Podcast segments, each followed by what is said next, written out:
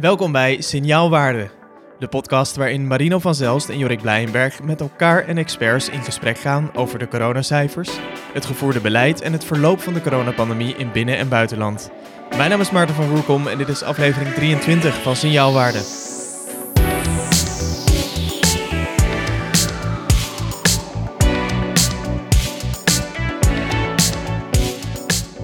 Goeiedag en welkom. Het is vandaag 29 oktober 2021 en dat is dag 611 van de coronapandemie in Nederland. Want we werden met de neus op de feiten gedrukt. Corona is niet voorbij, nog maar eens ten overvloede. Ehm, Marino, Jorik, eh, veel reacties op de vorige podcast gehad. Wat opviel was dat er één uh, rubriek ernstig gemist wordt in het tweede seizoen. En dat is het numerieke kenmerk van de week. Dus daar komen we zo meteen op terug. Hebben jullie het ook gemist? Ja. ik heb het wel een klein beetje gemist. Ik ben een cijfernerd. Nou ja, dan, dan hou hem er gewoon in, eh, in deze cijferpodcast. Eh, maar uh, ten eerste, we hebben een hele boeiende gast vandaag. Want we hebben het in de Signaalwaarde podcast veel gehad over wetenschap. We hebben het veel gehad over politiek. En het, ja, de combinatie daarvan, daar volgt dan beleid uit. En nou ja, goed, ook dat staat redelijk centraal in deze podcast. Um, eh, maar hoe dat beleid vervolgens bij de mensen thuis komt, dat gaat vaak via de media. En hoe Den Haag verslagen wordt, dat wordt ook uh, door politiek journalisten gedaan. En een daarvan is Joost Vullings. Die zou je kunnen kennen van de uh, eerst NOS Binnenlandredactie, daarna Binnenhof en nu één vandaag. Regelmatig ook de gast bij Op 1 en Jinek als politiek duider. Joost, welkom. Ja, hallo. Hartstikke leuk om uh, bij jullie te zijn. Ja, leuk dat je wil aanschuiven. Mensen die graag podcast luisteren, zouden je kunnen kennen van een andere podcast, De Stemming, die je maakt met Xander van der Wulp. Ja, klopt. Die hebben we net, uh, net opgenomen. En ik ga gelijk door uh, naar jullie. Dus er is een change of scenery, dus hartstikke leuk. Ja. Ja, tof. Die Xander wel een beetje zat. Dus, uh, hè? Ja. Nou, tof dat je hier bent. Um, laten we dan maar meteen aftrappen met het numerieke kenmerk van de week. Uh, Marino Jorik. Ja, nee, dus, uh, dan moeten we toch nemen de signaalwaarde 100 ziekenhuisopnames gemiddeld per dag. Die is twee dagen geleden, of drie dagen geleden, overschreden. Waardoor we in risiconiveau ernstig terecht zijn gekomen. Uh, wat vroeger eigenlijk uh, zeer ernstig was, maar omdat we terug zijn gegaan van, van vier risico's naar, risiconiveaus naar, uh, naar drie, zitten we nu in ernstig. Maar was, vroeger was dat zeer ernstig. Ik, als je kijkt nu naar de ziekenhuizen, zou ik nog steeds zeggen dat het zeer ernstig is. Maar bestaat, bestaat gewoon officieel niet meer? Nee. Nee, nee dat hebben we afgeschaft. Dat doen we niet meer aan, aan zeer ernstige situaties. Nou ja, dan klinkt het misschien wat minder heftig. Um, Oké, okay, nou ja, in ernstig dus. Um, ik ben benieuwd hoe dat, uh, hoe dat verder gaat terugkomen. Vandaag in de podcast gaan we het hebben over uh, de politieke journalistiek. Ik noemde het net al even, waar um, ja, eigenlijk uh, Den Haag verslagen wordt en de manier waarop. Want Joost, de politieke journalistiek, dat is een, een discipline op zich, toch? dat, zo wordt het vaak gezien. Hoewel ik zelf altijd denk van het lijkt toch gewoon heel erg op heel veel andere vormen van, van journalistiek. Het wordt vooral denk ik als anders gezien door de, door de buitenwereld omdat het een vrij zichtbare vorm van journalistiek is. Maar toch hebben jullie het afgelopen jaar. Uh, de, de, wereld leeft toch redelijk volgens um, uh, het, het coronabeleid, wat, wat direct uit Den Haag komt. Je zit dus daar echt op het heet van, van, de, van de vuur, zeg maar, als journalist. Um, je moet dat op een bepaalde manier naar de mensen brengen. Um, uh, is je werk daarin veel veranderd het afgelopen jaar? Afgelopen anderhalf jaar? Ja, ja corona heeft het werk wel heel erg veranderd natuurlijk eerst in zekere zin ook gewoon letterlijk. Ik bedoel, ook hier had je de anderhalve meter. De, de Tweede Kamer is eigenlijk een hele lange tijd gewoon weg geweest uit het eigen gebouw. Uh, ging ook allemaal digitaal. En dat vond ik echt een hele lastige periode. Want uh, je was de politici eigenlijk gewoon kwijt. En daarmee dus ook de controle. Waar je normaal gesproken bij je weet als ze in het gebouw aanwezig zijn. Dan kan je elkaar treffen en dan kan je ze opzoeken. Als mensen thuis zitten, ja, dan kunnen ze heel simpel gezegd gewoon de telefoon niet opnemen. Er werd ook minder vergaderd. Dus uh, het was gewoon heel. En er werd dus heel veel onderling uh, gebeld tussen die politici. Ja, en daar kan je niet bij zijn. Dus het is, wordt dan moeilijker om, om, om de macht te controleren. Dus dat, dat was uh, sowieso al anders. En dan ook nog de anderhalve meter met microfoons op lange stokken. En, en allemaal lintjes ertussen. Dat, dat is ook ingewikkeld. Um, maar daarnaast is het natuurlijk ook zo dat. dat en dat geldt natuurlijk voor iedereen in Nederland. Um, we hebben nog nooit een pandemie meegemaakt. Waardoor je dus in één keer uh, uh, met maatregelen te maken krijgt. Waarvan je natuurlijk nooit had. Ja, durven dromen klinkt gek, want dat zou suggereren dat je het leuk vindt. Maar dat je nooit had gedacht dat dat zou, zou kunnen bestaan. ik weet nog dat ik bij die persconferentie was van Bruno Bruins en Arie Slop. Eigenlijk de eerste, de eerste lockdown. En ja, dat is eigenlijk zo vreemd. Je ziet daar twee mannen die je, die je kent van als ministers. Die hoor je daar maatregelen afkondigen. Waarvan je denkt, ja, is dit echt? En ik denk dat veel mensen dat hebben gehad van, gebeurt dit echt? En vervolgens liep ik naar het plein, want ik moest live voor één vandaag. En toen zag ik dus achter mij inderdaad al die terrassen die werden, werden ingeklapt. Uh, er was ook nog een koffieshop daar in een straatje erachter. Er stond een hele lange rij voor, dus iedereen ging nog snel uh, spul inslaan. Ja, dat is heel onwerkelijk. En, en, daar, en je krijgt dus te maken met, met vraagstukken waar je normaal gesproken minder debat over hebt. Over, ja, over, gewoon over burgerrechten, over grondrechten, over ingrijpen in de persoonlijke levenssfeer dat debat is in één keer weer helemaal, uh, of helemaal, dat, dat, dat debat hadden we eigenlijk nooit zo heftig zoals we dat nu de laatste anderhalf jaar hebben. Ja, ik, moet, ik moest toch wel eens terugdenken aan dat in het um, uh, begin de, de superlatieven voor de politiek bijna uh, tekort waren. Omdat um, ik moest wel eens denken aan die, aan die 130 maatregel die de VVD um, duidelijk naar buiten bracht. Echt een rot maatregel. En dat was duidelijk uh, op die manier naar buiten gespind. En er werd heel veel politiek gewicht aangegeven dat het echt een, nou ja, zo'n inperking was van de vrijheid in Nederland. Dat het echt een rotmaatregel, maar het kon niet anders. En vervolgens moesten we in een, in een lockdown en moesten terrassen dicht en zo. Uh, merkte je daarin ook dat de communicatie tussen jullie en de politiek anders was? Nou, je, je merkt natuurlijk ook dat de politiek zelf schrikt van wat ze moeten doen. Uh, nou, je hebt letterlijk Bruno Bruins onderuit zien gaan. Uh, dat had te maken met de werkuren, maar ook natuurlijk de enorme druk. Je, je hoeft natuurlijk niet snel medelijden te hebben met, met politici, maar stel je eens voor dat je in dat kabinet zit of, of, of zat en je moet dit soort besluiten nemen. Gewoon besluiten, we gooien de horeca dicht. Dat, dat weet je, dat heeft impact voor die ondernemers, voor, voor de werknemers, maar ook gewoon voor iedereen die, die houdt van, van, van gezelligheid. Ja, en wie is dat eigenlijk niet? Um, mondkapjes, anderhalve meter, het aantal mensen wat je thuis mag ontvangen. Dat zijn ontzettende heftige besluiten die, die genomen moeten worden. Dus het was voor iedereen een hele, een hele bijzondere fase. En wat je vooral in het begin zag, was, uh, dat zie je vaak in het begin van de crisis. Hè? Dat, dat kan je uh, rally around the flag noemen. ik zou het in Nederland het oranje gevoel noemen. Dus dat houdt in dat de hele Tweede Kamer denkt van vanuit het principe, hè, je moet de brandweer niet voor de voeten lopen tijdens het blussen. Dus het was in het begin heel erg van oké, het kabinet moet nu gewoon handelen. En dan gaan we achteraf wel kijken of het juist was. Later is het natuurlijk allemaal heel politiek geworden.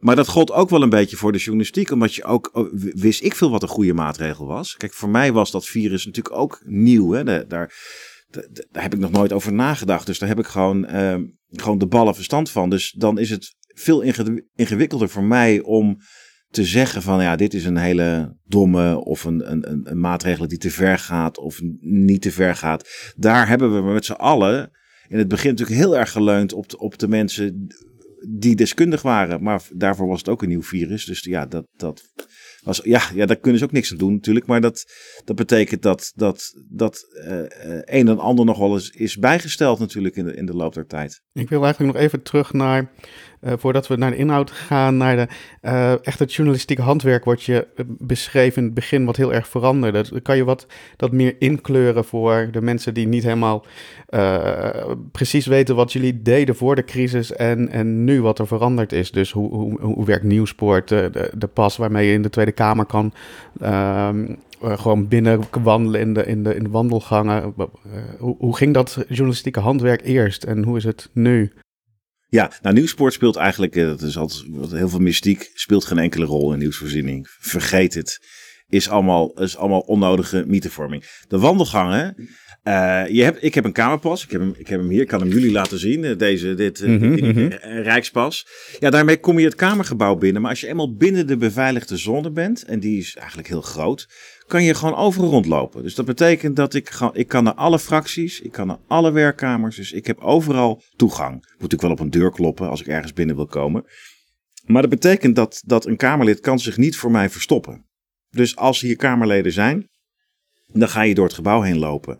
En in het nieuwe gebouw kom je ze vaak bij de lift tegen. Mhm. Maar je kan altijd naar zo'n werkkamer lopen en aankloppen en, en, en, en een gesprek beginnen. Dus dat betekent dat je heel veel directe toegang hebt tot, tot die Kamerleden. Nou, en waar ben je dan mee bezig?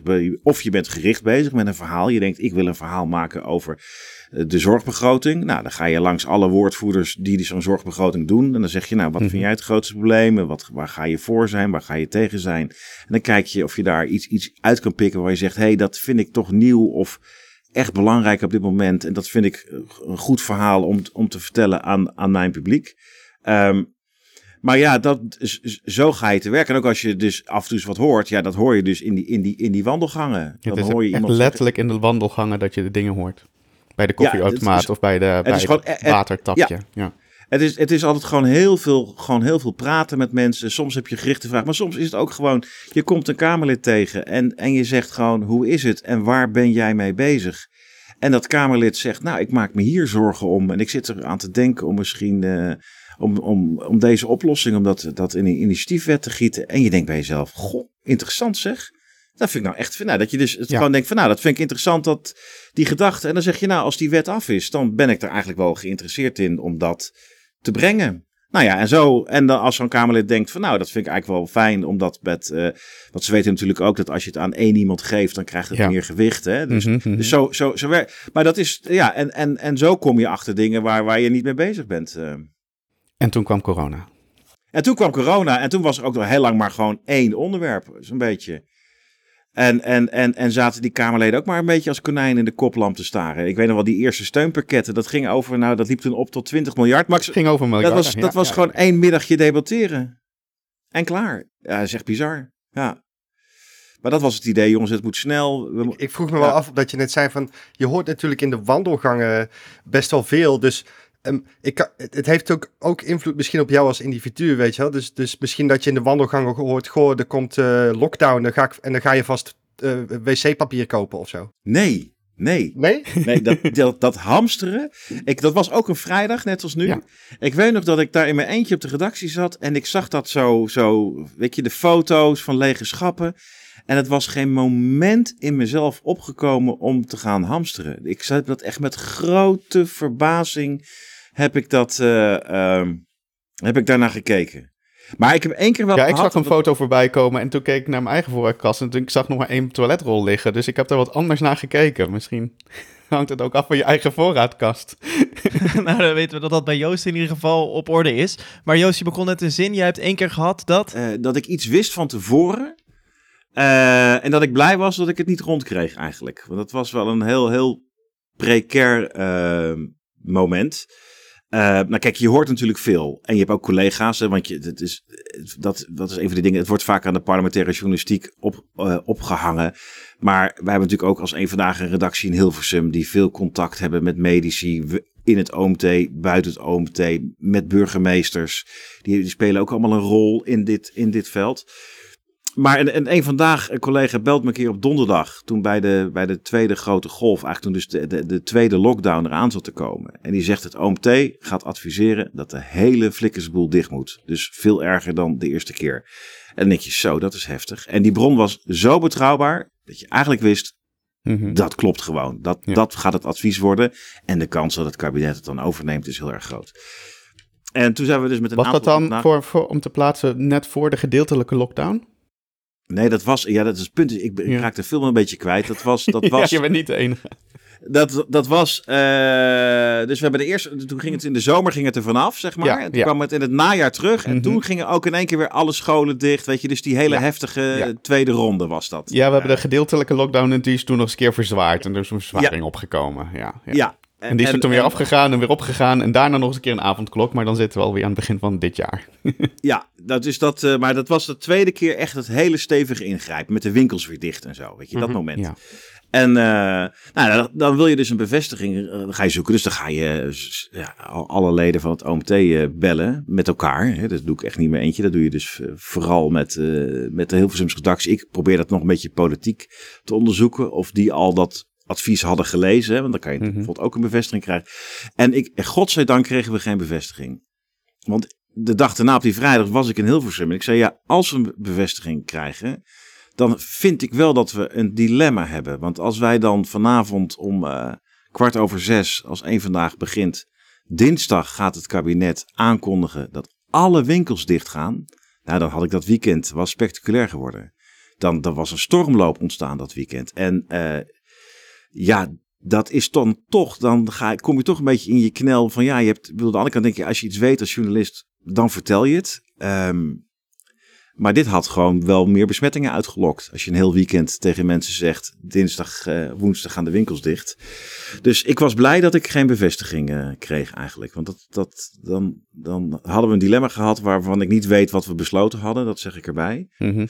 Uh, maar gelukkig kwamen we, ho hoefden we dat ook niet te beslissen. Maar voel je, voel je die verantwoordelijkheid ook echt zo? Dat je zegt van soms ga ik nieuws achterhouden terwijl ik het eigenlijk wel weet. Of vanwege volksgezondheid of noem het maar op. Nou, dit, was, dit is echt de enige keer in mijn carrière geweest dat ik echt denk van ja, nou, als je dit nu brengt, dan... dan uh, heeft dat hele serieuze ja, consequenties. Heeft dat echt, ja. En dan kunnen er gewoon echt gewoon plat gezegd mensen aan dood gaan, want dat kan nog een, een, een piek aan besmettingen opleveren. Niet, kijk, als je het een uur van tevoren roept en dan rennen wat mensen naar de winkel, nou oké, okay, weet je, maar uh, dat op vrijdag roepen, terwijl het kabinet dat eigenlijk dinsdag wil aankondigen en dat woensdagochtend ingaat, nou, misschien dat het kabinet er ook wel op gehandeld had hoor. Ik bedoel, dat, dat kan natuurlijk dan ook. Maar um, nee, dat, dat, dat, ja, dat, dit was de eerste keer dat ik echt dacht van... Uh, als je dit brengt, heeft een verhaal hele serieuze consequenties. En bij de meeste verhalen, nou, ik probeer even terug te denken...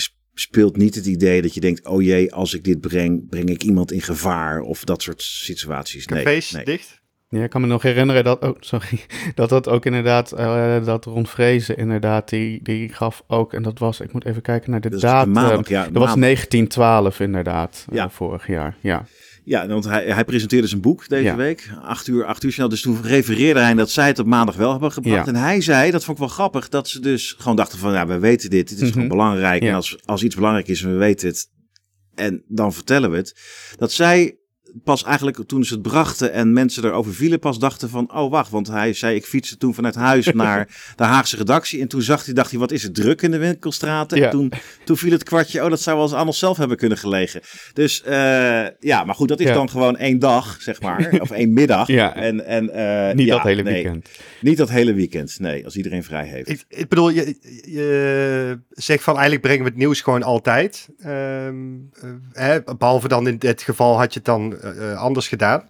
Um, nou is het natuurlijk wel eens uh, de, de kritiek dat politieke journalisten ook een soort doorgeefluik zijn. En ik kon me herinneren, dit is een paar afleveringen van de stemming geleden, dat je het met Xander ook over had. Van ja, soms heb je wel eens het gevoel van wie zit er nou het juiste verhaal te vertellen en moet ik het dan zo brengen? Um, hoe kijk je daar tegenaan? Van wanneer moet je het wel of niet vertellen, zeg maar? Wat je hoort. Ja, kijk, dat is natuurlijk. Ik, ik, zag ook al toen jullie aankondigden dat ik kwam, dat heel veel mensen over dat lekken willen, willen weten. Daar heb ik me op voorbereid, dus daar kunnen we het zo over hebben. Er is natuurlijk een verschil tussen. Als je bijvoorbeeld, als er gelekt wordt bij een formatie, dan zegt de een. Uh, we zaten met z'n vieren in een hok, waar ik dan niet bij ben. En de ene zei, ja, die ander deed echt heel vervelend. En op het moment dat ik die ander spreek, zei ja, die ander deed juist heel vervelend. En dat zijn situaties die, die kan ik dus niet objectiveren.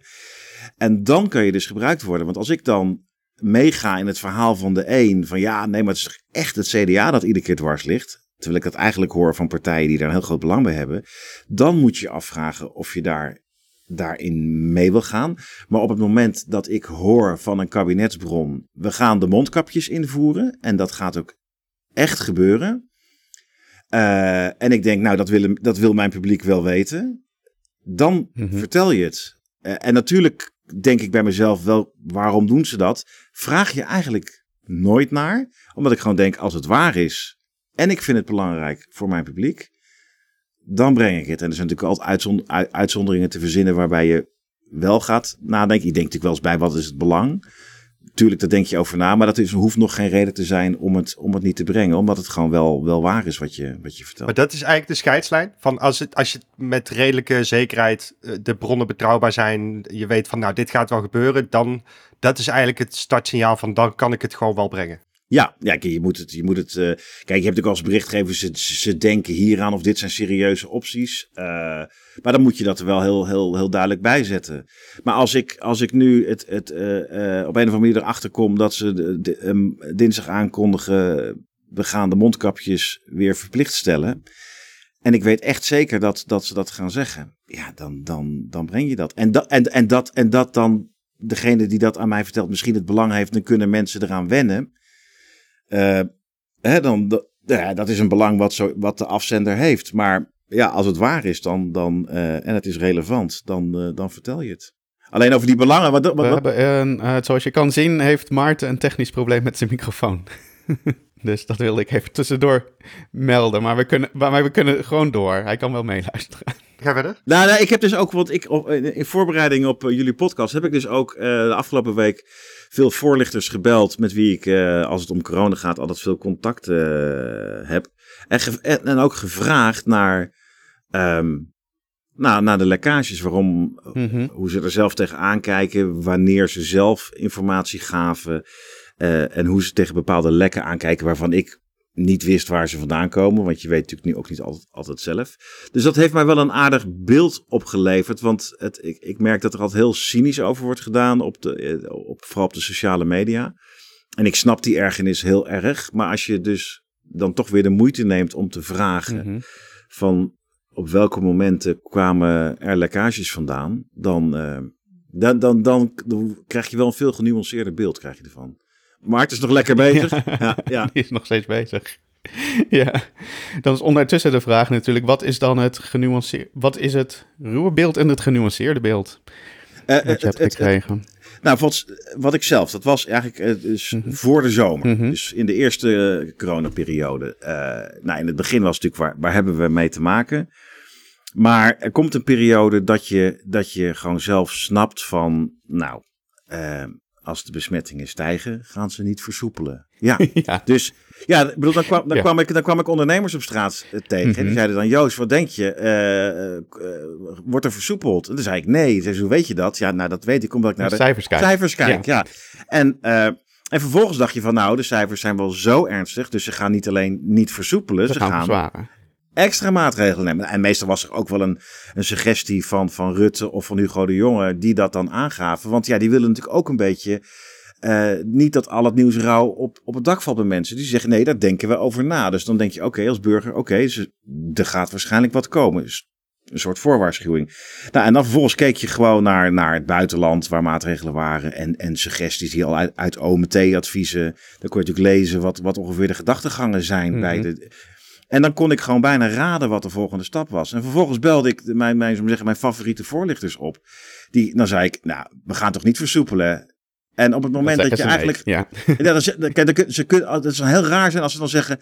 Daar zeg ik niks over. Ja. ja, dat kan je wel een paar keer doen, maar dan, dat is echt heel vervelend. Als je het gaat ontkennen, lieg je. Mhm, nou, dat, mhm. dat klinkt misschien raar, maar dat doen voorlichters niet graag. Uh, sterker nog, dat willen ze eigenlijk niet doen. Dus kortom, uh, ja, nee, nee, dat wordt niet versoepeld. En op een bepaald moment zei ik van, nou, ik denk dat er dit, dit, dit gaat gebeuren. En dan zei zo'n zo'n zo'n voorlichter, ja, dan zit je wel heel erg in de goede richting. En, nou ja, en dan, en dan is het vaak zo dat ze denken, als je dat dan toch gaat brengen... Dan kan je het beter goed geef, doen. Dan geef ik ook maar eventjes de details hoe het precies gaat worden. Want anders leidt het weer tot speculatie en onrust. En dus dat was eigenlijk helemaal geen hogere wiskunde. Dat was, jullie, jullie hadden dat gewoon ook gekund. want jullie, nee, maar jullie, hadden, Ja. hebben, jullie hebben die cijferkennis. Jullie hebben die, Mhm. die, die, die maatregelenkennis. Dus als jullie dat ministerie hadden gebeld. Flop, één telefoontje, tien minuten. En je had het gewoon geweten. Dus dat maar is, ik hoor nu wel aan je vraagstelling ook dat je wel goed nadenkt over de exacte vraag die je de voorsteller, eh, voorlichter moet geven. Ja, maar dat is natuurlijk ook heel vaak hoe je aan informatie Ja. kan komen in Den Haag. Is dat je dat. eh, eh, neem nu de, de coalitieonderhandelingen, regeerakkoord. Ik heb hier, allemaal heb ik er alle van de vier partijen, heb ik allemaal de maatregelen liggen. Je ziet Ja. het, ik ben het aan het in. Ja. Dus ik ben nu gewoon, ik ben dat nu weer eens aan het teruglezen. En dan ga je, ga je gewoon per onderwerp kijken van waar zitten de verschillen en waar zitten de overeenkomsten. En dan ga je gewoon met politiek gevoel, ga je denken waar zit het compromis. Dat, dat verzin je zelf. En dan is het gewoon ook wel een oude indianentruc door tegen iemand. Dus dat compromis wat je eigenlijk zelf in elkaar geknist, te zeggen van, goh, ik hoor, ik hoor dat jullie deze kant, dat het deze kant op gaat. Dat is gewoon... Ja, En dan zegt iemand, ja, ja, daar zijn we inderdaad mee bezig. Yes, denk je dan. Hè, dus dat is een beetje, maar goed. En zo, en zo weet je, zo Ja. kan je zo'n puzzelstukje, puzzel, zo Mhm. werkt het gewoon, gewoon soms. Je moet natuurlijk gewoon logisch nadenken. En, en dan denken mensen, ja, eh, dan, dan gaan ze soms gaan ze ook gewoon praten, hebben ze eigenlijk helemaal niet zo snel door dat ze staan te lekken. Het is niet allemaal, niet alles is vooropgezet in, in Den Haag. Maar goed, dit was één vorm van lekken. Dat zou ik zeggen passief lekken noemen. Dus uh, ja, je geeft de informatie omdat je denkt, ja, ze zijn er toch al bijna. En als, dan, kan ik net zo goed maar uh, volledig zijn. Er is natuurlijk een periode geweest dat uh, er heel bewust werd gelekt. Dat, en dat had vooral te maken met belangen. Dat was de periode waarin de, de lockdown de economie begon te raken. Dat, er, dat ondernemers begonnen te, te, terecht dachten van, hé, hey, wat, wat gebeurt er? Toen kreeg je dus de, de tegenstand in het, uh, in het katshuis, de witte jassen, tegen de drie W's. Hè? Ja. Wiebes, uh, uh, Wouter Koolmees en Wopke Hoekstra. Dus de, de economische kant. En die, die, die, die werden vaak overruled door de witte jassen. Nou, en dan, dan denken die ministers, A, worden ze daar pissig van. Dus, maar ze willen ook aan een achterban laten blijken ondernemend Nederland. We hebben echt wel voor je geknokt. Dus die gaan dan lekken van dat, dat het heel, dat heel harde ruzie is geweest in het katshuis. En dat ze dat, dat, dat Hugo de Jonge en, en Rutte dan, dan en men van Dissel allemaal dingen doordrukken. Want ze willen ook een beetje hun eigen straatjes schoon vegen. Ja. Dus dan zie je dat daar belangen komen. En je zag ook uh, uh, van, eigenlijk vanaf het begin dit jaar, dat rond de avondklok, werd er ook meer gelekt. Maar toen begon het door de verkiezingscampagne heen te lopen. Dus toen had je soms natuurlijk ook de coalitiefracties die, die hoorden wat er speelde. Hè? Wij noemden dat, ik geloof dat uh, Ron Vrees het ook een jettentje noemt. Dan is er iets wat jij wil, maar dat, daar weet je, daar is het kabinet al lang mee bezig. Sterker nog, daar ligt al, dat, is, dat gaan ze over vier dagen besluiten. En dan laat je in de krant zetten, D66 vindt het heel belangrijk dat dit is zo. En dan vier dagen later besluit het kabinet het. En dan kan je zeggen, ja, dat hebben wij toch echt wel goed gedaan als D66. En dan voelden anderen natuurlijk zich genaaid. Die dachten, hallo, die lui lopen een beetje punten te scoren, witte voetjes te halen. Terwijl dat hadden we met, met z'n vier al lang in voorbereiding. Maar goed, toen ging die campagne daar doorheen lopen. Dus toen kreeg je ook partijpolitieke lekken. En dat zijn natuurlijk wel momenten waar, daar moet je ook wel scherp op zijn. Van dan word je voor een karretje gespannen. Maar op het moment dat je de informatie die je krijgt relevant is en je kan checken dat het klopt, ja, dan, dan breng je het natuurlijk wel of er wel of geen avondklok komt. Ondanks dat die lekker veroorzaakt worden door, uh, door uh, schurende belangen in een coalitie. Ja, dat, daar heb ik verder niks mee te maken. Ja. Als het goed is, kunnen jullie mij nu weer horen. Um, hey, Maarten. nummer 1 of 2. Nou, ja. goed. Um, het maakt allemaal niet uit. Ik, uh, ik had nog een vraag voor Joost, dus, dus misschien pak ik die even op. Uh, ja, Joost, je schetste net even van, hey, ik, ik uh, wil ook um, wel die, die relevante waarheid of realiteit, die informatie doorgeven. Heb je, is er dan ook een soort competitie tussen de verschillende zenders of verschillende journalisten? Van ik moet ook wel een beetje de eerste zijn? Of is het echt heel vriendschappelijk en iedereen wisselt dingen met elkaar uit? En het is, ik moet zeggen, eh, parlementaire journalisten maken zelden ruzie met elkaar. Want je staat heel vaak voor een deur te wachten. Dat is over doorgaans gezellig. Maar je bent wel, ja, concurrenten. En zeker voor de grote nieuwsmerken, eh, dus, dus eh, RTL, NOS, Telegraaf, Algemeen Dagblad, die vinden het wel belangrijk om als eerste dat pushbericht eruit te kunnen doen. Ja, dat, dat, dat weet je, het is toch, um, het is natuurlijk heel relatief. Je kan zeggen, waar maak je je druk om? Ja, klopt. Is het, kijkt een kijker ernaar of een, je publiek ik weet het niet. Maar het geeft wel het gevoel dat je, dat als jij, zo zeggen, geabonneerd bent op het Algemeen Dagblad. en zij weten vaak dingen als eerste. dat, je, dat het toch het gevoel geeft. Mijn, mijn krant zit er gewoon lekker bovenop. Ze zijn goed geïnformeerd, weten dingen snel. Dat is, dat is het idee erachter waarom je dat doet. Dus ja, dat is zeker een, een, een wedstrijdje. wie als eerste een bepaalde maatregel uh, kan, kan melden. Um, nou ja, dat zag je bijvoorbeeld een aantal keer op, op, op zondagavond. Dat was ook nog een keer lekker. Dus ook nog wel aardig om te vertellen. Dat een aantal keren is, is er en eigenlijk niet eens gelekt vanuit het katshuis. Heeft gewoon de Rijksvoorlichtingsdienst gezegd van nou iedereen die belde krijgt, krijgt te horen wat we hebben besloten.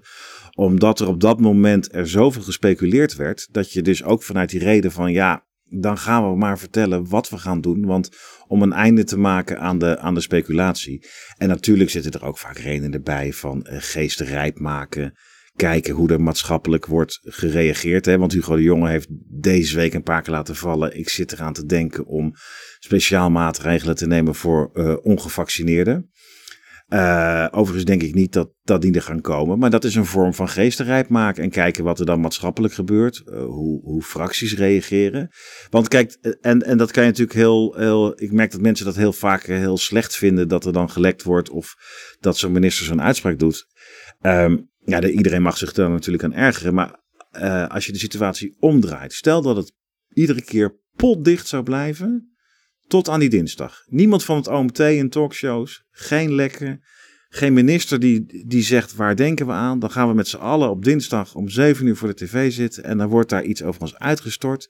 En op dat moment wordt iedereen laaiend in het land. Uh, ja, dat is. En, en blijkt er geen maatschappelijk uh, en geen politiek draagvlak te zijn. Dan zegt iedereen: Jezus, wat zijn het voor een, een stelletje amateurs? Dan gaan een beetje hele radicale dingen plempen ze in één keer, gooien ze dat over de schutting in, in, heel Nederland. En dan blijkt er geen draagvlak te zijn.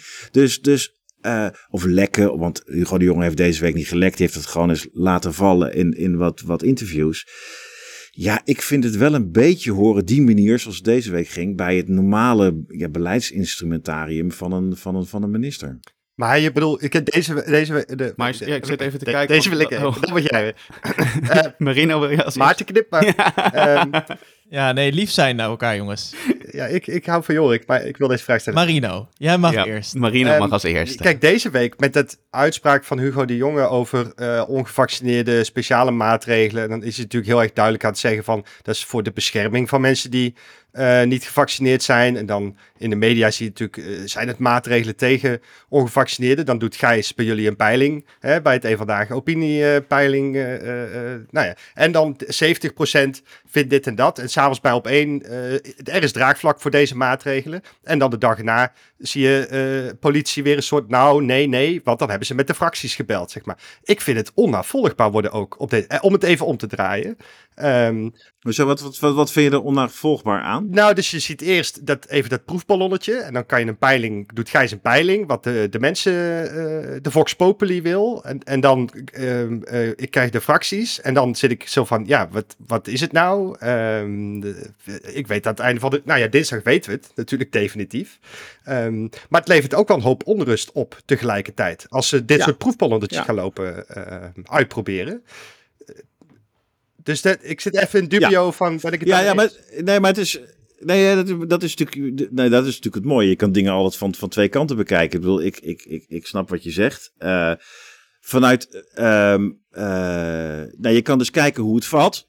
Maar je kan zeggen hoe het, ja, ja, ik, je kan zeggen, maar je kan inderdaad zeggen dat is vervelend, want het komt er onrust door. In dit geval is het ook nog, denk ik ook nog wel de bedoeling. Ik denk dat, want ik denk niet dat die maatregelen gaan komen. Ik, ik denk dat Hugo de Jonge ook dacht, van, nou, als ik dit dreigement, want zo, kan je het ook, zo, zo komt het over, denk ik, bij ongevaccineerden, dat het mensen motiveert om een, om een, om een prik te halen. En um, ja, er is onduidelijkheid. Alleen ik snap het goed, hè, dus los van dat het tot onduidelijk, ik snap het goed vanuit zo'n ministerie, snap ik, vanuit Hugo de Jonge, snap ik dat hij dat doet. En dat is wat anders of ik het goed vind. Want dat is ook altijd het idee dat als je iets uitlegt, dat mensen dan gelijk denken dat ik het ermee eens ben. Daar gaat het vaak helemaal niet om. Ik probeer uit te leggen hoe, hoe zo'n kabinet denkt en hoe, hoe wij denken uh, als media. Want als hij dat zegt, uh, dan ja, is het wel heel raar als journalisten zeggen: Ik denk dat mensen dit verwarrend vinden. Dit gaan we niet uitzenden. Want dat is vaak het, het, alter, het alternatief. Is vaak, want dat is vaak wat, wat ja, mensen die worden ja. dan boos op wat een journalist zegt of wat hij wel of niet doet. Maar en daar kan ik me vaak heel goed in verplaatsen. Maar ik denk wel, ja, het alternatief is dat dus dat je heel veel dingen niet gaat doen om, ja, om redenen waarvan je vaak ook niet weet. Want vaak wordt het, zie ik op sociale media dat mensen invullen waarom ministers dingen doen. Terwijl dat, ja, als je ernaar vraagt, hoor je soms toch echt andere redenen. Dus het is ook niet altijd wat je zelf denkt waar je naar zit te kijken. Volgens mij wordt die vraag dan ook niet gesteld aan de politici. Bijvoorbeeld niet aan het begin van deze week aan een Hugo de Jonge van waarom uh, waarom, waarom stel je dit voor? Dus die achterliggende vraag wordt er niet, niet bij uh, gesteld, of misschien wel gesteld, maar niet nog uh, aangedragen. Zeker omdat je. Het is eigenlijk een proefballonnetje, maar die duiding ja. mist soms. In ieder geval in het opening van het 8 uur journaal. Ja, ik heb, ik, heb niet, ik heb niet het hele volledige mediabeeld van deze. Ik denk dat, dat gewoon uh, iedere parlementaire journalist en de redactie daarachter denkt van nou, het komt op het punt dat je zou het niet, hè, dat bedenk je ook zelf, misschien een idee zijn om daar speciale maatregelen voor te nemen. En dan leg je die vraag voor aan Hugo de Jonge. En dan komt er dus eigenlijk een antwoord waarin dat beaamd wordt. Ehm, dan denk je, oké, nou, poe, stevig. Uh, uh, nou, dat, dat zend je uit. Daarmee zeg je niet dat die maatregelen komen. Dat zegt Hugo de Jonge ook, ook zelf niet. Um, en die duiding, uh, maar jij zou dan gelijk een duiding willen hebben waarom die dat zegt. Misschien wel. Ja. Zeker in deze context, want als je kijkt naar uh, want uh, Marino schetste het beeld eigenlijk al van deze week. Maar wat, zoals ik hem voor me heb deze week, is nu dat we maandag hadden we dan het proefballonnetje over de ongevaccineerden van Hugo de Jonge. Um, dinsdag was het even rustig en woensdag uh, had RTL bracht van welke maatregelen liggen er op tafel en gaan er naar het OMT. En daar zat ongeveer de ongevaccineerden dan ook tussen. Um, dan was volgens mij woensdag of donderdagochtend, dus gisteren was op nu.nl uh, het, een aantal OMT-leden die dan zeggen dat gaan we niet doen. Daarvoor waren er natuurlijk ook al uh, de fracties die zeiden van dat gaan we niet doen. Dan hebben we vandaag het Katshuis. Gisteren OMT, vandaag Katshuis. En dan krijgen we dan dinsdag te horen wat het gaat worden. Um, en we weten zeg maar dat, dat het op dinsdag wordt die beslissing genomen. Dus uiteindelijk is de maandag daarvoor, uh, dus de afgelopen maandag, daar, daar zit natuurlijk wel, dat is een hele andere context dan uh, de maandag voor, voor de persconferentie. Ja. Want het besluit is gewoon nog niet genomen. Nee, nee, absoluut niet. En, en, en uh, moet ik even bedenken wat ik wilde zeggen. Want aan de andere kant, als jij die opzomming zo geeft, Jorik, over mm -hmm. deze week, dan wat je dan eigenlijk ziet, is je ziet het echt gewoon voor je ogen ja. Gebeuren. Ja, en vandaag trouwens ook nog dan het lek uit het OMT, waarvan, waarvan, waarvan Mark Bonte dan weer op Twitter moet, uh, boos wordt en moet huilen van, ja.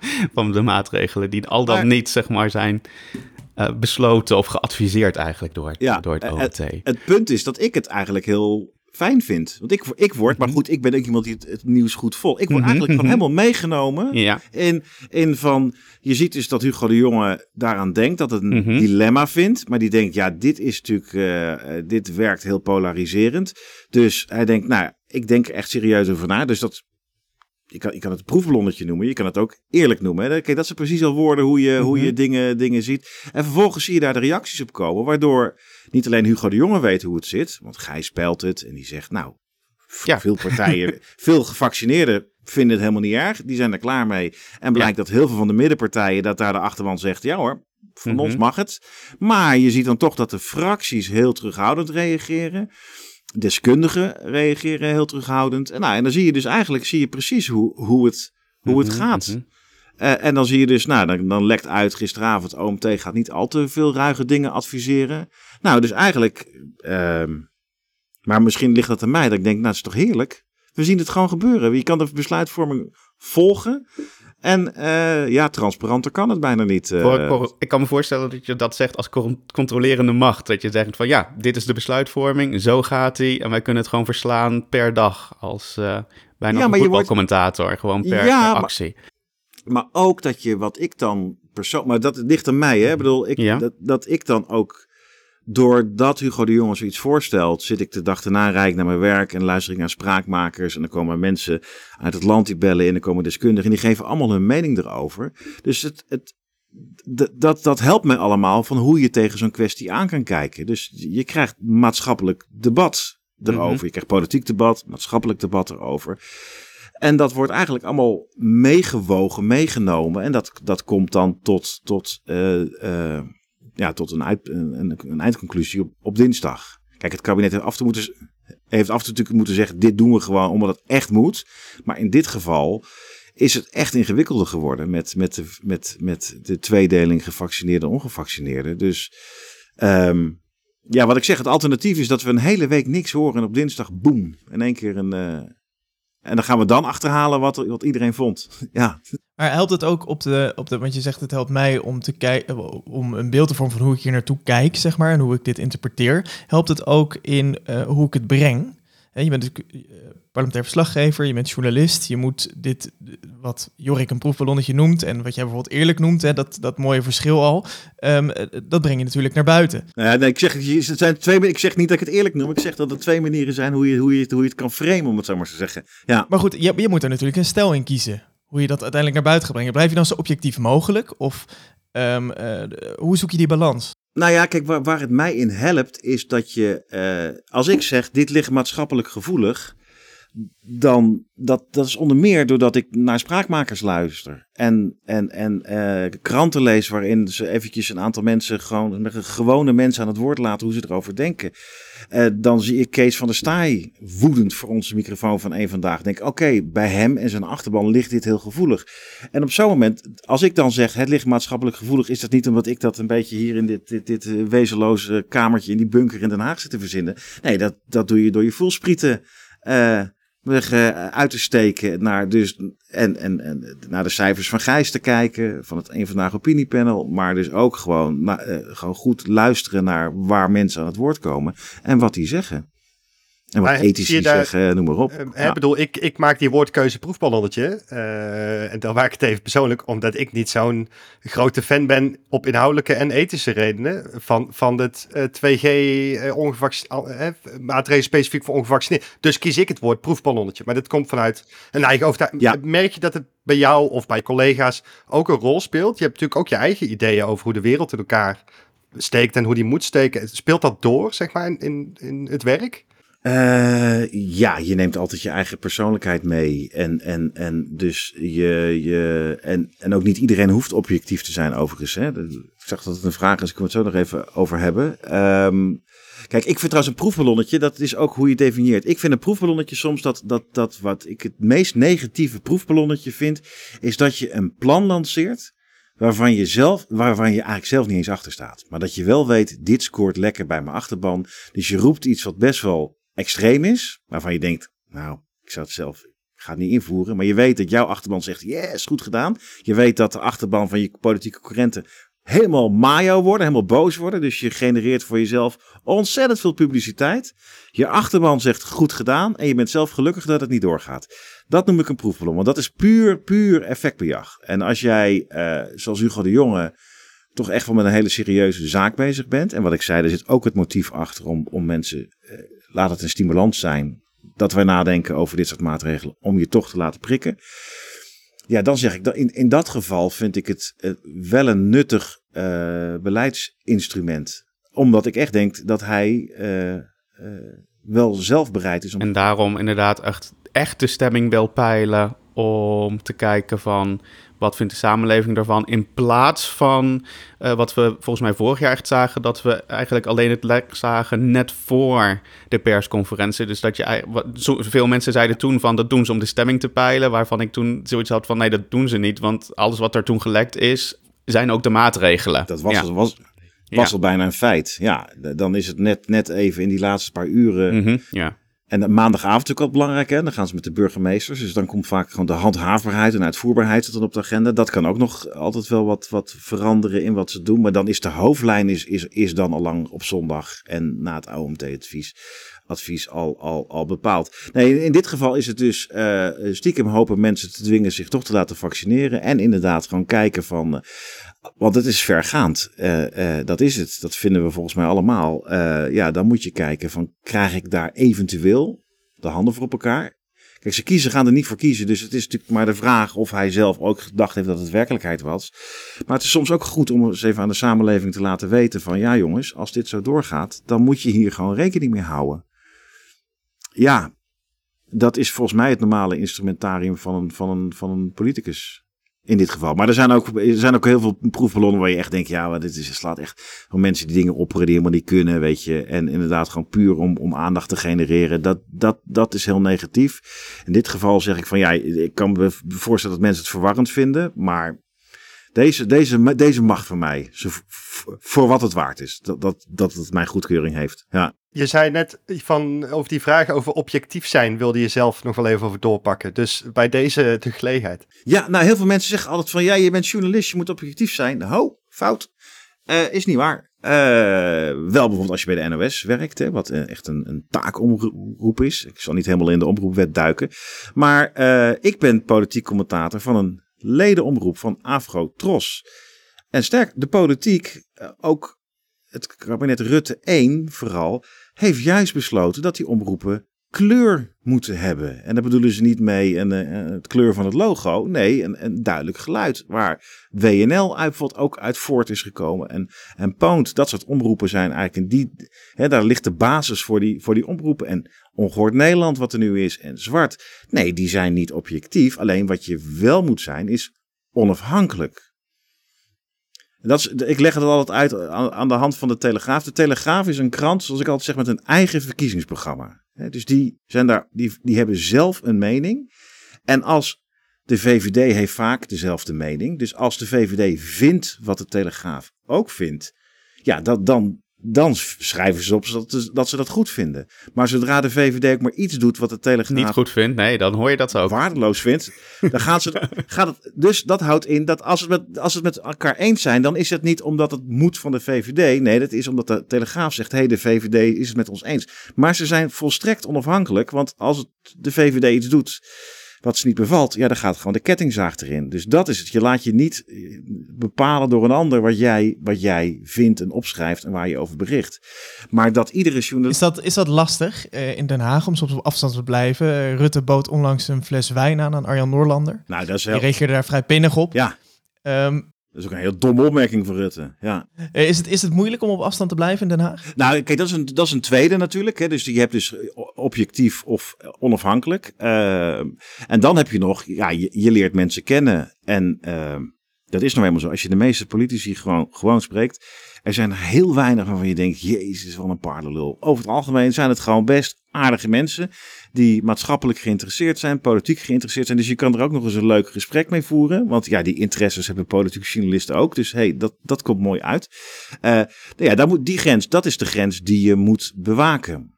Uh, maar over het algemeen is, is in Den Haag. Maar is dat moeilijk? Ben je zelf wel eens, wel eens in de knel gekomen? Dat je denkt van, oh, ik zit hier op het randje. Nee, eigenlijk niet. Nee, omdat er is wel. Uh, dat je weet dat politici zijn zo professioneel, althans de, de, de toppers, dat als jij, um, als zij een fout maken en jij benoemt dat, of je, nog, of je onthult die fout, of je zegt in een commentaar dat je dat gewoon, eh, dat het heel dom is geweest.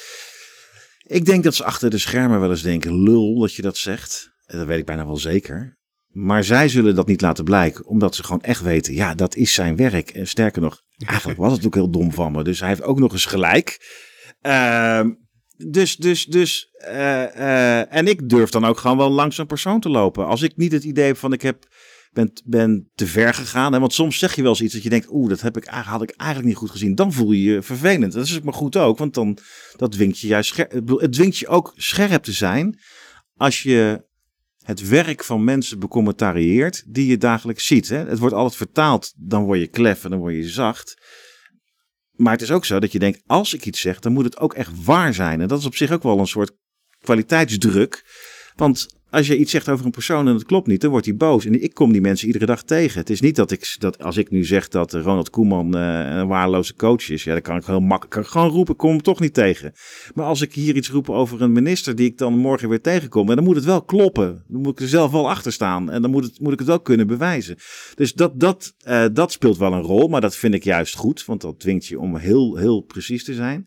Uh, maar dat, dat, je, dat je er eh, mild van wordt, uh, nee. Alleen wel, je snapt het vak van, van, van een politiek. Dus je kan af en toe wel schetsen dat, het, uh, dat je zegt dit is niet goed gegaan. Maar dat je wel begrip kan hebben voor de omstandigheden waaronder die politicus iets, iets doms gedaan heeft. Ja, dat is er natuurlijk wel, omdat we, omdat, omdat we ook zien wat er bij komt, bij komt kijken bij dit, bij dit vak. Maar dat is inderdaad wel waar wat altijd de kritiek op de parlementaire journalist is. Klopt, wij zitten heel dicht op onze objecten. En daar moet je inderdaad altijd bewust van zijn. Dus je moet ook je moet elkaar scherp houden als redactie. Als je denkt, oké, dit, is misschien dit is toch net iets te gekleurd. Of zijn we niet te aardig voor die en te streng voor die. Dat zijn dingen die je gewoon bespreekt als, als, als, dat, uh, als die gevoelens er zijn. Dus, dat, dat, uh, uh, dus je moet inderdaad jezelf scherp houden. Ehm, en, en, en dat, omdat we er zo dicht op zitten en, en het zichtbaar is voor Nederland, krijg je daar vaak kritiek op. Maar ja, dit, dit is natuurlijk ook een verhaal dat geldt voor, voor heel veel sportjournalisten. Voor uh, bepaal, ja, heel veel mensen zitten dicht, dicht op een bronnen. Maar je moet er dicht op zitten. Want als ik uh, in Leiden, waar ik woon, ga zitten, dan kan ik met de telefoon wel veel bereiken. Zeker omdat ze me al kennen. Maar als jij, als jullie morgen alle drie beginnen als parlementair journalist. En je denkt, ik ga het echt anders doen. Ik, blij, ik, ga ze gewoon, nee. ik ga ze niet ontmoeten. Ik ga ze alleen maar bellen. Uh, nou, dat is heel ingewikkeld, is dat. Want dan, uh, dan denken ze, wie is dat en waarom zou ik die terugbellen? Uh, maar je ziet ook gewoon heel veel door je rond te lopen. Omdat je gewoon iemand boos ziet weglopen. Dat zie je niet als je thuis zit. En je ziet dat mensen onderling een gesprekje hebben. Je denkt, waar ging dat over? Hé, hey, dat is gek, die twee hadden een gesprek. Dan ga je daarna ga je op een van die twee af. Zeg je, waar ging dat over? Dus door er dicht op te zitten, weet je meer. Alleen doordat je er dicht op zit, moet je inderdaad alert zijn op, op uh, dat het niet te klef wordt. Um, en dat is aan de professionaliteit van iedere journalist om dat in te vullen. En het is aan jullie om uh, te beoordelen of ik en anderen daarin slagen. Ja, zo is het nou Ik zat te denken, wat ik sprak pas een, een um, voormalig parlementair journalist. En die zei, weet je, soms is het ook wel zo bij die persconferenties, bijvoorbeeld bij corona, daar kom ik dan zo meteen op. Hij zei, als je te kritisch gaat worden en te veel gaat zagen, dan word je ook een beetje erbuiten gehouden. Dus als je scoops wil, moet je een beetje balanceren. en toen zat ik te denken aan die persconferenties rondom corona. Dat is natuurlijk ook altijd een hoop heisa over, ook op de social media. Um, dus, dus laat ik het op mijn eigen mening houden en niet de heisa erbij betrekken. Soms zit ik ernaar te kijken en dan vragen de journalisten, ja, maar kunnen we nog op vakantie? En ik zit daar te kijken met, hè, als infectieziektemodelleur van, ja, maar mensen, het is een crisis. Kun je niet een andere vraag stellen, alsjeblieft? Weet je, de, de, de, um, dus ik steef te zoeken naar hoe kom je dan tot zo'n vraag? Ik weet niet of jij de vakantievraag stelt. Ik, ik heb hem niet gesteld, maar ik had hem met, ik, ik had hem met liefde had ik nee, gesteld. Mogen we input leveren voor aankomende dinsdag? Of, uh...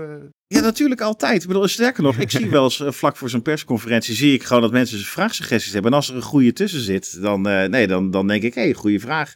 Als ik er zit, dan zal ik hem stellen. Nee, kijk, het punt is natuurlijk ook dat je, dat je, dat je op het moment dat je op zo'n redactie heb je een vergadering. En mensen zeggen, ik, ik hoor in mijn eigen omgeving dat heel veel mensen met die vraag zitten. Gewoon een consumentenvraag. Van, kunnen we op vakantie? En dan kan je zeggen, ja, dan gaan mensen dood. Moet je dat nou vragen aan corona? Maar je merkt gewoon dat mensen het bezighoudt. Nou, dan ga je die vraag stellen. Het kan ook wel zijn dat je het zelf heel belangrijk vindt. Dat weet ik niet. Maar uh, het is een vraag die dan maatschappelijk leeft. En ja, die leg je dus voor omdat je, nou ja, uh, daar een antwoord op wil. Omdat je weet dat veel mensen daar behoefte aan hebben. En, en, en het idee van dat als je kritisch bent, dat je dan geen nieuws meer krijgt. nou, nou ja, kijk, ik zie wel zo'n persconferentie, ik zie dat mechanisme wel hoor. Dat als je, ja, als je heel kritisch bent, eh, dat, dat, ze dan denken, nou even, we gaan even naar een volgende. Dat, dat zie je wel. Uh, en je ziet, ik, ik, Mark Rutte, als, je, als, als jullie, zo zeggen, bij de wekelijkse persconferentie, die er nu even niet is, binnenkomen. En je komt de eerste keer binnen en jij stelt een vraag. En dan zie je gewoon dat hij uh, denkt, ja, wie is dat eigenlijk? En, dan, en als, als het een, een, moeilijke vraag is, dan zie je eigenlijk van, ja, ik weet niet wie die gast is. Dus die, die, die stuur ik gewoon met een kluitje eh, het riet in. Maar op een moment als hij weet wie je bent, en, en uh, dan zal je zien dat het gaat veranderen. Mm -hmm. Dat je, dat moet je wel je positie, ja, je moet je, hij, je moet je, hij vindt dat jij je moet bewijzen. Maar dat bewijs je vaak ook door gewoon juist heel kritisch te zijn. Door, want da, dat dwingt wel respect af. Dat is het gekke.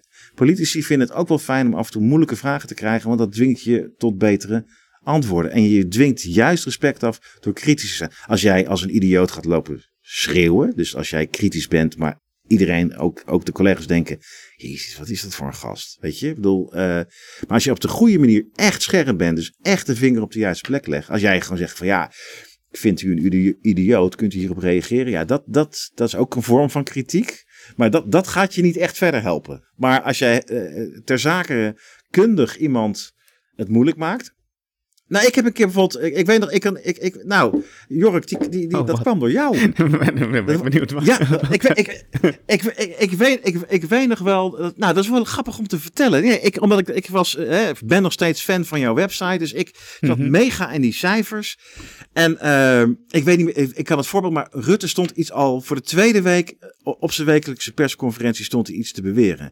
Maar ik zat dankzij jou zo goed in die cijfers dat ik zei, dat klopt niet, uh, meneer Rutte. En wel hier en hier en hierom. En ik, je kan hem aan hem zien dat hij denkt, kut. En dan begint hij. En ik, en ik had zoiets van ja, fuck het. Dus ik bleef gewoon echt gewoon. Ik bleef maar gewoon erop zitten. Dat, dat, hè, dat je, dus hij, hij vond het niet leuk. Hij redt zich er altijd uit.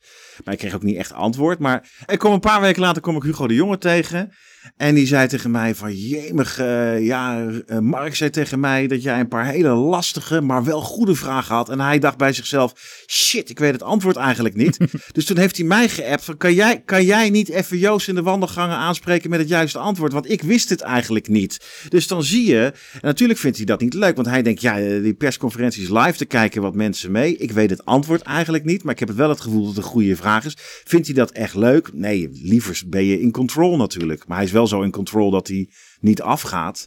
Maar dan zie je niet dat hij, dat hij, dan, uh, dat hij dan tegen Hugo de Jonge zegt van... Uh, van een paardenlul die Joost Vullings. Die, die moet, wil je hem op zijn bek slaan als je hem tegenkomt? Weet je, dat, even zo. Of die staan we niet meer te woord. Nee, hij zegt, Hugo... Ja. eigenlijk is het natuurlijk wel typisch Mark Rutte. Probleem delegeren. Los jij dat op, want dat is een lastige vraag. Maar, maar, dus, dus dat, maar dan zie je dus echt dat als jij gewoon op een... Uh, en, dat, en het was ook, want het, ik, zat ook, ik had ook gewoon echt een goed punt, omdat je dan goed geïnformeerd bent. Het was niet dat ik zomaar zei dat, ja, wat u zegt klopt niet of zo. Nee, ik, ik had me gewoon goed voorbereid, dankzij jullie. Dus, nou, dus, Graag nou, gedaan. Ja, zo werkt dat. Ja. En Joost, zijn er nog dingen die je anders had willen doen afgelopen anderhalf jaar? Hoe kijk je terug op jouw rol uh, als uh, parlementair journalist? En, en, zijn er dingen die je anders had willen doen? Oh ja, uh, je, je, je, wat, je, wat ik wat je wel ziet gebeuren, maar wat je misschien eerder had willen realiseren, is dat die vergaande maatregelen die, die genomen zijn, is, dat is dan misschien toch uh, een Haagse bril die je hebt. Um, ik denk bij mezelf, zo, dat is een heftige maatregelen. Maar ik heb niet gelijk het gevoel van, oh, dit is een opmaat tot iets groters. Wat je bijvoorbeeld nu heel erg bij de Forum aanhangt. Dat is bij Forum voor de Democratie. Die zeggen nu gewoon in Tweede Kamerdebatten. Het coronabeleid wordt gebruikt als, als op, opmaat naar een, uh, gewoon een dictatuur. Naar een totalitaire staat. Uh, en dat gevoel van als een overheid zo ingrijpt in het leven van mensen. Dat mensen denken, ja maar wacht eens even dit gaat echt ver. En dat het mensen daar boos van worden. En dat mensen daar wantrouwend van worden. En wat dat met de geest met mensen doet. Dat had ik eerder, dat vind ik van mezelf, dat had ik eerder moeten begrijpen. En dat zie je bijvoorbeeld ook met, met vaccineren. Dat ik bij mezelf denk, oh dat is fijn dat er een vaccin is.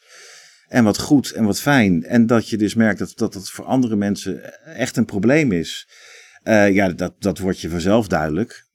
Maar je, het was fijner geweest als ik misschien van tevoren daar wat uh, sensi sensitiever, sensibieler over was, was geweest. Laat ik het zo zeggen. Ja. Joost, we moeten richting een afronding van deze podcast. En ik heb nog een laatste vraag. Uh, stel, je gaat morgen naar de, de andere kant van de tafel, je bent premier. En um, welke vragen van je oud-collega's zou je dan niet willen beantwoorden? Dat is dan uh, de als-dan-vraag. Stel dat je dus besluit alleen mondkapjes. Uh, ik zou de vraag lastig vinden, maar dan moet je wel een antwoord op vinden. Is er niet te veel versoepeld? Want dat is natuurlijk de kritiek die gaat komen. En het antwoord is natuurlijk ja, er is te veel versoepeld. En ja, dan moet je even voor jezelf bedenken hoe je daarmee omgaat. Mark Rutte is doorgaans, dat kennen jullie ook, drie keer zeggen van uh, een poepantwoord geven of zeggen dat het niet zo is. En dan een week later zeggen, ja, er is echt veel te veel uh, versoepeld. Sorry. ja. ja. Sorry mensen. ja. En als je nog boos op me wil zijn, ik heb toch sorry gezegd. Dus dat, dus even kijken welke truc ik dan zou beetpakken. Uh, en de vraag natuurlijk van, oké, okay, nu, nu is het alleen mondkapjes en, en advies weer anderhalve meter, maar allemaal advies. Hey, vindt, u, vindt u het wel goed uh, dat er aparte maatregelen komen voor ongevaccineerden? Dat is natuurlijk een vraag die je gaat stellen. En, en ik, daar, daar zou je dan, dat is natuurlijk een lastige vraag, maar daar, um, daar zou ik, als ik Mark Rutte ben, van wegblijven. Die zou je dus delegeren dan naar Hugo de Jonge. Ja, dit is een vraag voor Hugo de Jonge. Dat is ook altijd een... Die heeft er hele goede ideeën over. Uh, nee, ja, kijk, vervelende vraag is altijd: vindt, vindt u dat u zelf gefaald heeft of zo? Weet je, dat is natuurlijk. Dat, dat, dat van die vragen dat als je ja zegt, dat je dan. Je ziet de kop al, Rutte, ik heb gefaald. Nou, dat wil je niet. Dus dan moet je taalkundig ontzettend scherp zijn wat je dan uh, gaat zeggen. Ik, ja. ik weet nog wel dat, uh, hoe heet het, Sam van Hart van Nederland, die, die uh, naar de Dansen met Jansen persco eh, drie keer achter elkaar vroeg van, ja, vindt u niet dat u moet aftreden? Uh, het was heel scherp, maar ik denk, ja, wat, wat kan hij hier nou op zeggen, weet je wel? Hij, hij kan niet, nee, dat hij, is... hij kan niet ja zeggen, want dan is hij de dag erop weg. Maar als hij nee zegt, is het ook zo, ja, maar u, kunt, u, dan, hè, je moet het jezelf wel aanrekenen. Ik denk, dat is ook wel een onmogelijke situatie ook. Um, ook al wat... Nee, maar dat is, dat is heel vaak zo. Bij, bij persconferenties hebben we altijd met de, ook de wekelijkse persconferentie dat vaak de vraag is vaak veel leuker dan het antwoord. Dat, dat je dat heel vaak als je als ik dan bijvoorbeeld zelf geen vraag heb en ik hoor mijn collega's, dan denk ik leuke vraag of ik denk goede vraag of wil ik eigenlijk ook wel weten. Maar heel vaak denk ik wat denk je zelf? Denk je nou echt dat je hier antwoord wil van, van ja, natuurlijk wil je dat antwoord, maar dat je denkt, ja, dat kan, ja, dat weet je, dat kan je, je snapt dat iemand dat niet gaat zeggen en dat vind je eigenlijk zelf ook nog best wel redelijk dat iemand het niet gaat zeggen, want ja, je kan niet van een politicus uh, verwachten dat hij met een persconferentie binnenkomt met een schep in zijn hand, dat wij zeggen, hier, uh, graaf je eigen graf en spring aan het einde van de persconferentie erin en dan dekken wij het toe. Ja, dat, dat, dat doen politici niet, nee. Nee, dat is ook wel invoelbaar ergens. Joost, dan nu echt de laatste vraag. Um, er komt weer een coronapersconferentie aan. We hebben een kritische groep luisteraars. Um, die volgen het nieuws. Die gaan dat de komende dagen, de komende weken, de komende maanden doen. Um, wat moeten zij nou in het achterhoofd houden op het moment dat ze de parlementaire verslaggeving tot zich nemen? Nou, ja, het is eigenlijk vaak uh, uh, wat ik, ik, dat ik denk gewoon eerst